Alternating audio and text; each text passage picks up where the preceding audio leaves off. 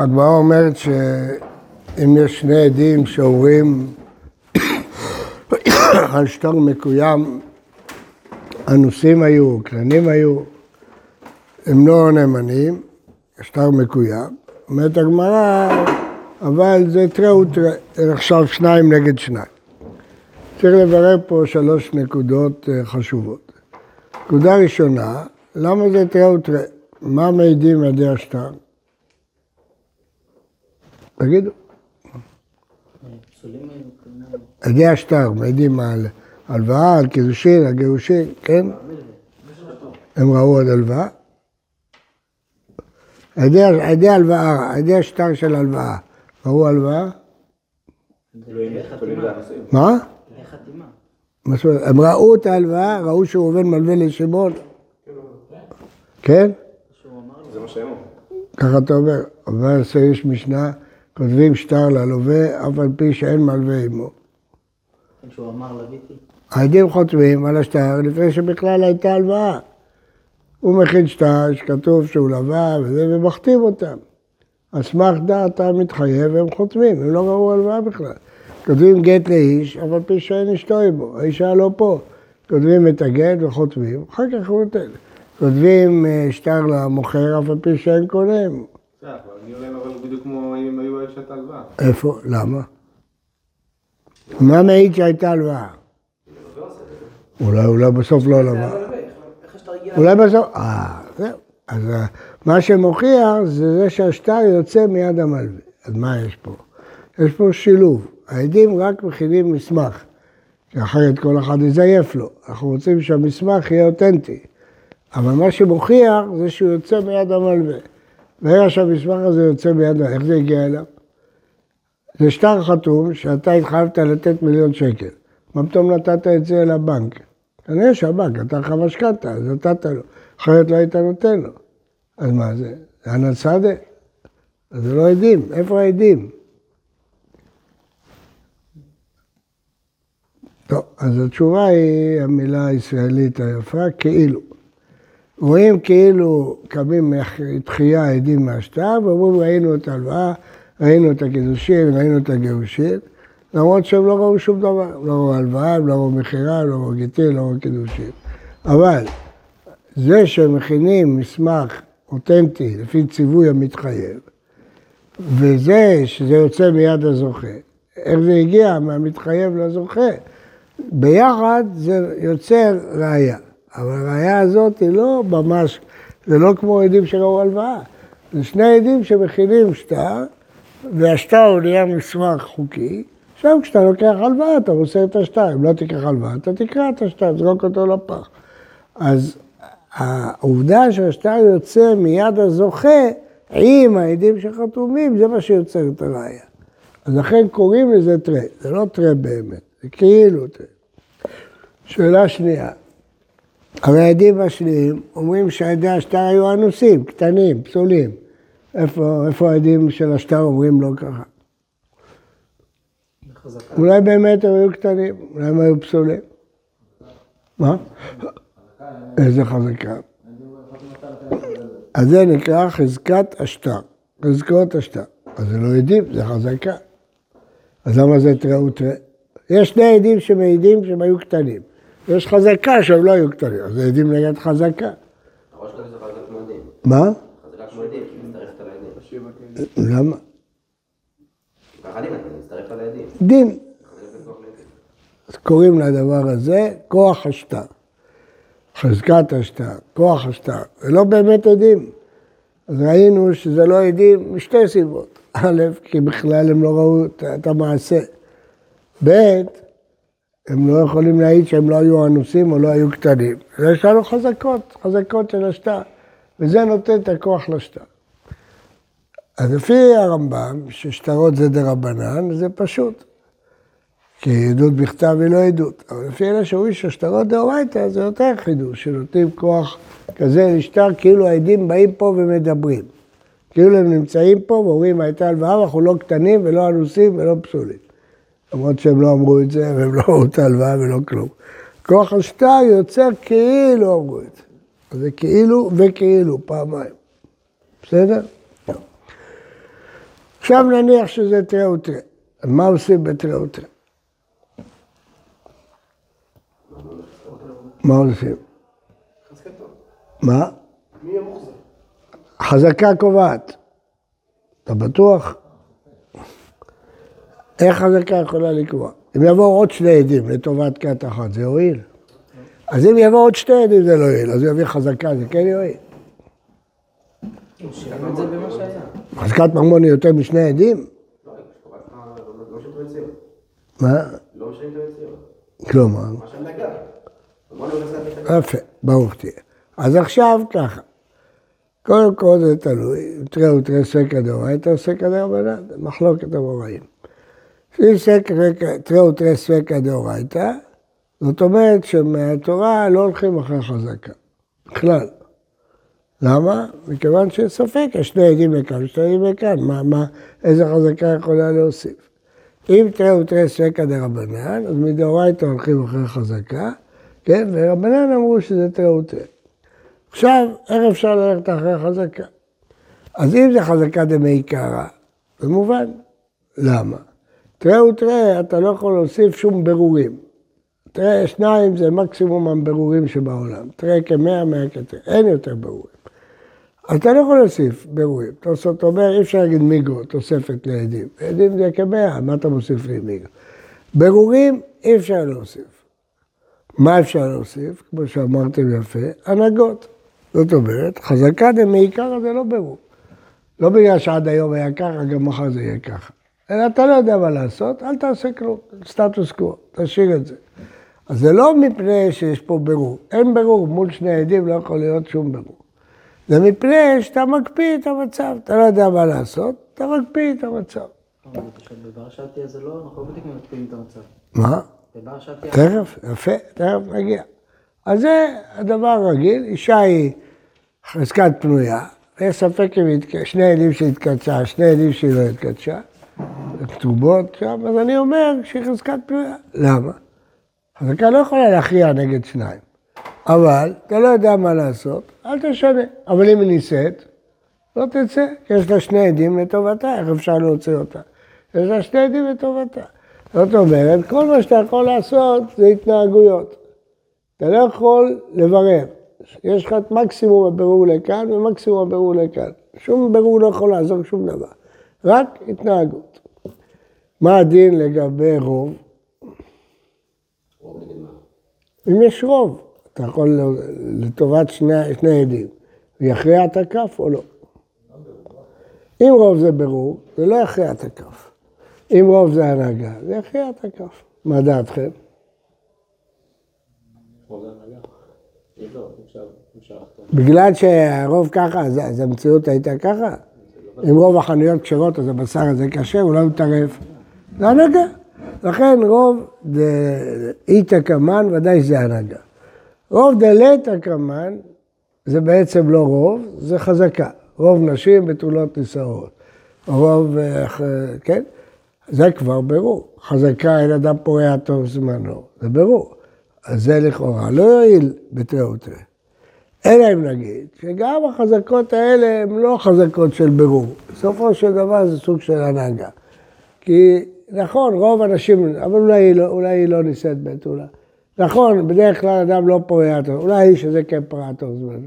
זה מין כלל התנהגות. זה לא ראייה, אין פה שום ראייה. למרות שזה ברור.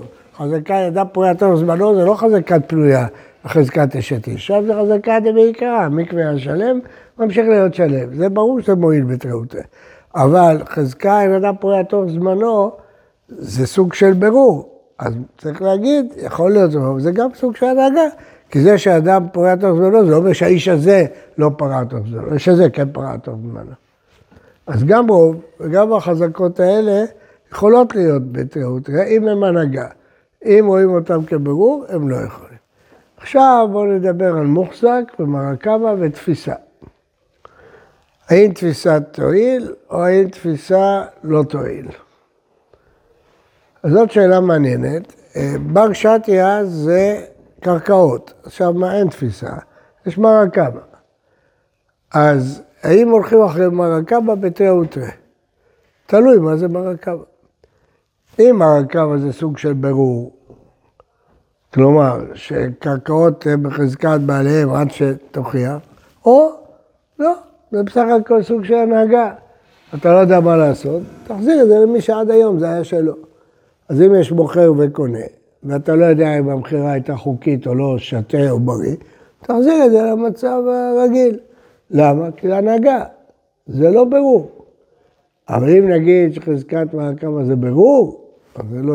זה חקירה בתוספות וחזקת הבתים, שתי דעות. אם חזקת מעקמה זה הנהגה, אז זה הועיל בתיאורט, זה מה שרואים מבר שתיה, שזה הנהגה. כי אם זה היה ברור, זה לא היה מועיל בתיאורט. זה לגבי חזקה של מעקמה.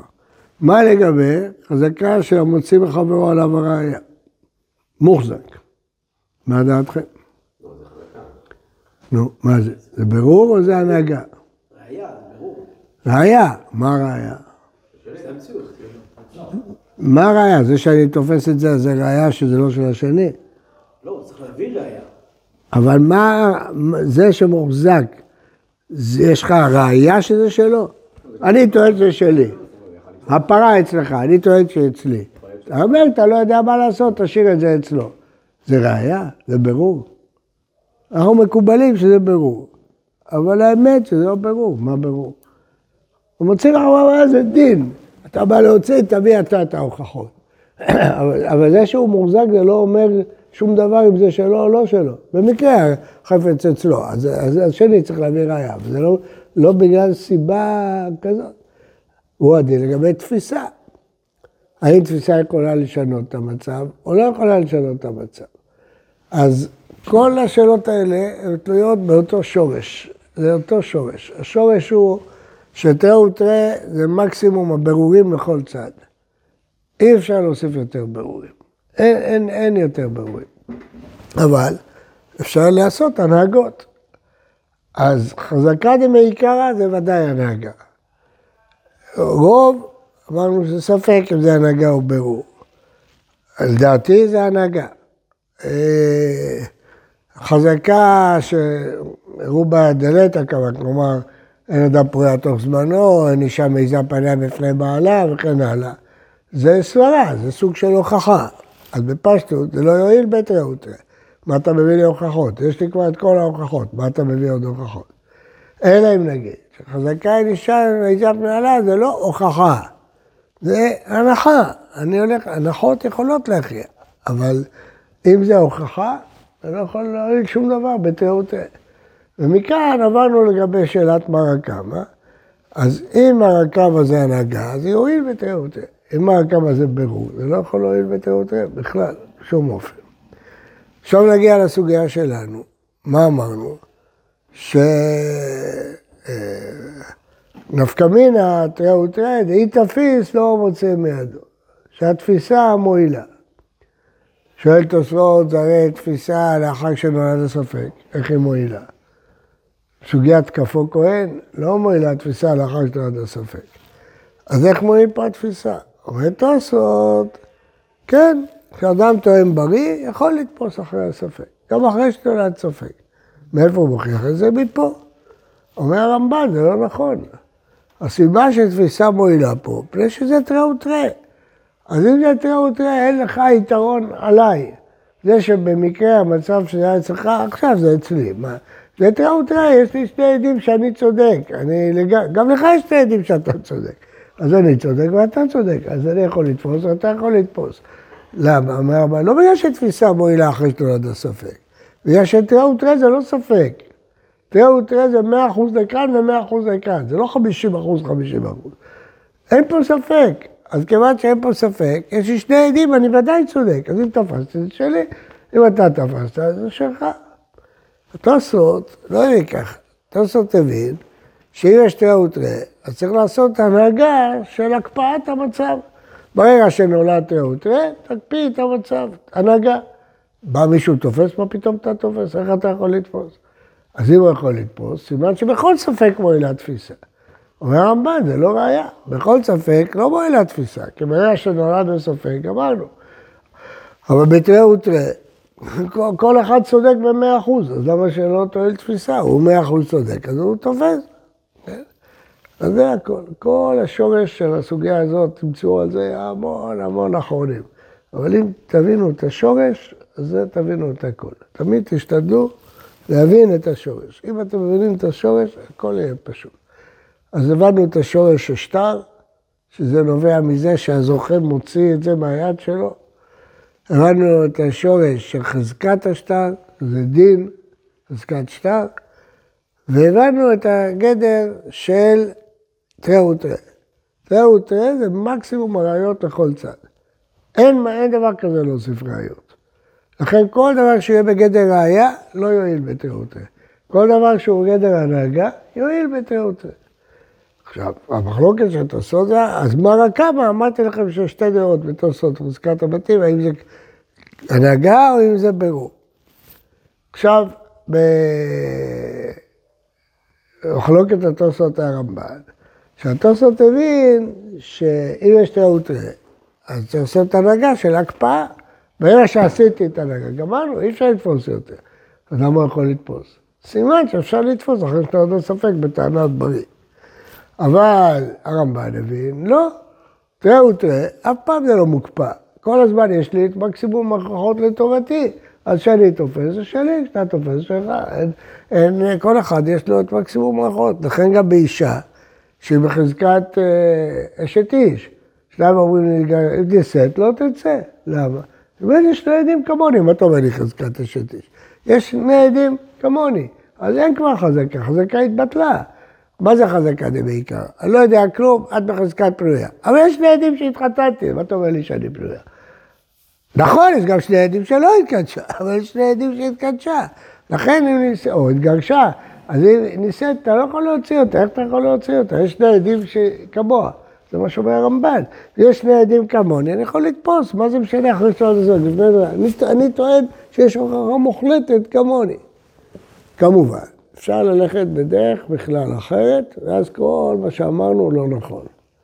אפשר להגיד ששני עדים מול שני עדים הם מבטלים אלה, את אלה ויש אפס. לא שיש מאה אחוז לכאן ומאה אחוז לכאן. ואז כל מה שאמרנו כמובן לא נכון. אבל הגישה... מה? ואז אתה יכול להביא הוכחות, אתה יכול לתפוס, אתה יכול להגיד חזקת מרא קמא, אתה יכול להגיד מה שאתה רוצה, אין עדים. אבל התפיסה הזאת היא לא נכונה. ספציפית עוד שתי עדים לא יעזור, נכון? מה? ספציפית פתרון של עוד שתי עדים. לא, ברור שלא, כי תראה כמאה, אני אגיד לך שזה מסיבה אחרת. אבל הדרך הזאת היא לא דרך טובה. היא לא דרך טובה כי בגלל הגמרא בכתובות, שאם ניסית לא תצא, זה מראה שכשיש שני עדים, בעצם התחדש מצב. זה לא שני עדים מנטרלים אחד את השני. יש דבר כזה, ועד אחד. עד אחד בהכחשה, עליו כלום. אם העד אומר ניסית והעד אומר לא ניסית, השני מבטל את הראשון. אין אחד בהכחשה עליו, כאילו אין עדים. אבל שני עדים זה לא ככה.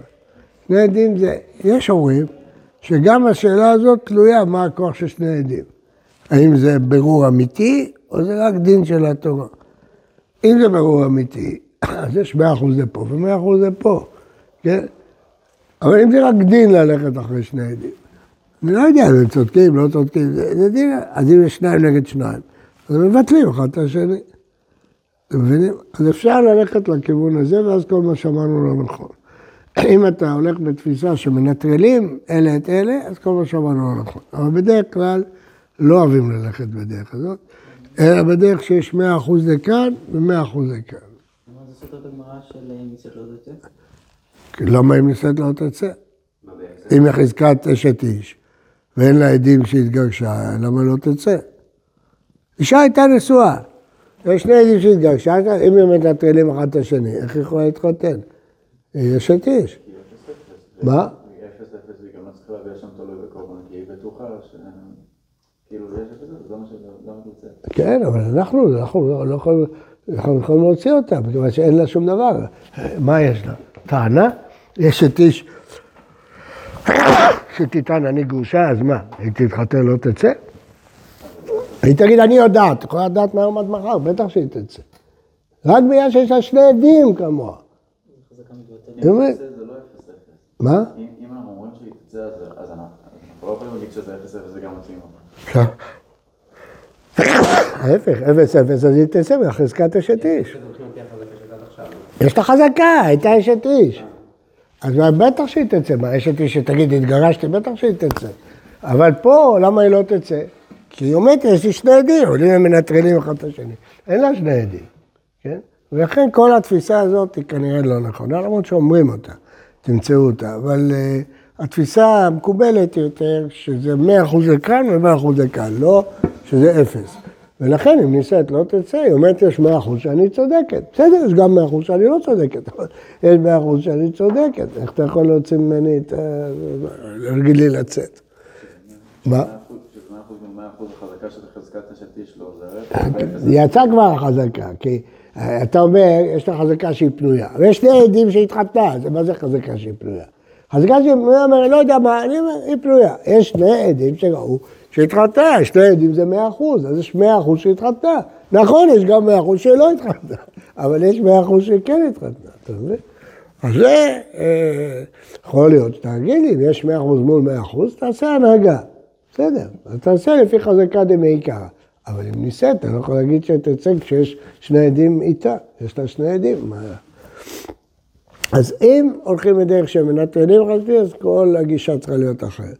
אבל אם הולכים שזה מאה אחוז מול מאה אחוז, אז כאן הולכים אחרי הנהגות, ולכן הרמב"ן אומר שאפשר לתפוס, למה אי אפשר לתפוס? זה, יש לי שני עדים כמוני. התוספות אומר, אי אפשר לתפוס, למה? כי היו מאה אחוז ומאה אחוז, הנהגנו, הקפנו את המצב. מי שזה אצלו, זה אצלו, אתה לא יכול לתפוס. רק אם נגיד שתפיסה מועילה בבריח יש לו עד הספק. הרמב"ן אומר, מה פה שהקפת? יש שני עדים, כמו אם ניסית לא תצא, אותו רעיון. ששני עדים שאני צודק ואני תפסתי, איך אתה יכול להוציא ממני? לא, אתה בדיוק כמו ניסית לא תצא, איך אתה יכול להוציא ממני כשאני תפסתי? כל זה נגבר? בפועל, כן. אם תפס, זה כל זה נגבר, כן. אצלנו מתייחסים בכסף לחזקת הנהגה, אז כן מחזירים. מה? תוספות. כי תוספות אומר, ברגע שהיה שניים נגד שניים, גמרנו, אז הקפאנו. אז עכשיו קבענו מי שאצלו הכסף, זהו. אין יותר תפיסות. אבל אם זה מהמם, באמת זה יישאר. אז אלה שלושת הדיונים, שלושתם זה דיונים חשובים. תזכרו אותם, זה יעזור לכם הרבה. הדיון הראשון, מה עדי השטר ראו? תזכרו את זה, שלא יבלבלו אתכם. הם לא ראו שום דבר. כן? לא לטעות. תמיד תזכרו את המשנה, כותבים גט לאיש אף פי שאין אשתו עמו, ושטר למוכר אף פי שאין לוקח עמו, ולווה אף פי שאין מלווה עמו. תמיד תזכרו את זה. העדים מוכנים לכתוב שטר בקלות, בתנאי שמי יגיד להם? המתחייב. מי שיפסיד, לא מי שיזכה. מי שמתחייב, הוא צריך לכתוב את השטר. ואז זה בעיה שלך, אתה בעיה שאתה תיתן אותו, אז אתה הפכת את השטר לכוח. אתה לא רוצה, תזרוק אותו לים. הבעיה שנתת אותו לזוכה, זה הפך את חתימת העדים כאילו הם עומדים עכשיו. הם לא עומדים עכשיו, אבל זה הפך את זה כאילו הם עומדים עכשיו. מבינים? זה הדבר הראשון. דבר שני, שמעתי לכם עושים על זה הרבה חקירות, אבל העיקרון הוא פשוט, מה שקראנו חזקות השטר. זה תמצאו הרבה פלפולים על זה, אבל הרעיון הוא פשוט, זה לא משנה, כל הניסוחים לא חשובים כל כך. כי הרעיון הוא שכיוון ששטר בדרך כלל נעשה בצורה תקינה, אז זה כאילו שהעדים אומרים אנחנו תקינים. למרות שהעדים לא יכולים להעיד על עצמם, והם גם לא אומרים את זה, אבל זה כוח השטר, זה מילים... אני אומר, אחד קורא לזה כוח השטר, אז חזקת השטר, אז דין, אתם קראו לזה איך שאתם רוצים. מה שתדעו, מה אין פה. אין פה עדים שהם עדים שהם לא קטנים. אין. אין עדים, הם לא יכולים להעיד על עצמם. לא היינו אנוסים. מה אתם לא אנוסים? אתה אדם יכול להעיד על עצמו. אלא זה חזקה. אז מה זה החזקה? יש להניח שהעדים חתמו על השטר שהכל היה בסדר. למה יש להניח? כוח השטר. כדי שהשוק יעבוד.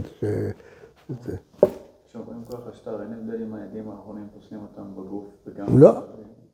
לא, אבל זה המקרה פה, זה פוסלים אותם בגוף, אומרים שהם אנוסים, פסולי עדות. אבל השטר מקוים, הם לא יכולים להגיד שהם פסולי עדות. יש כאלה שהם חושבים שהם פה פוסלים אותם רק אז, אבל היום הם קשרים. אם הם היו פה היום, הם היו קשרים. הם קטנים. קטנים. שטרים ייגש, אתה תוספות, אתה תוספות. כן, ובפסולי עדות. שגם היום... קרובים להתרחקו.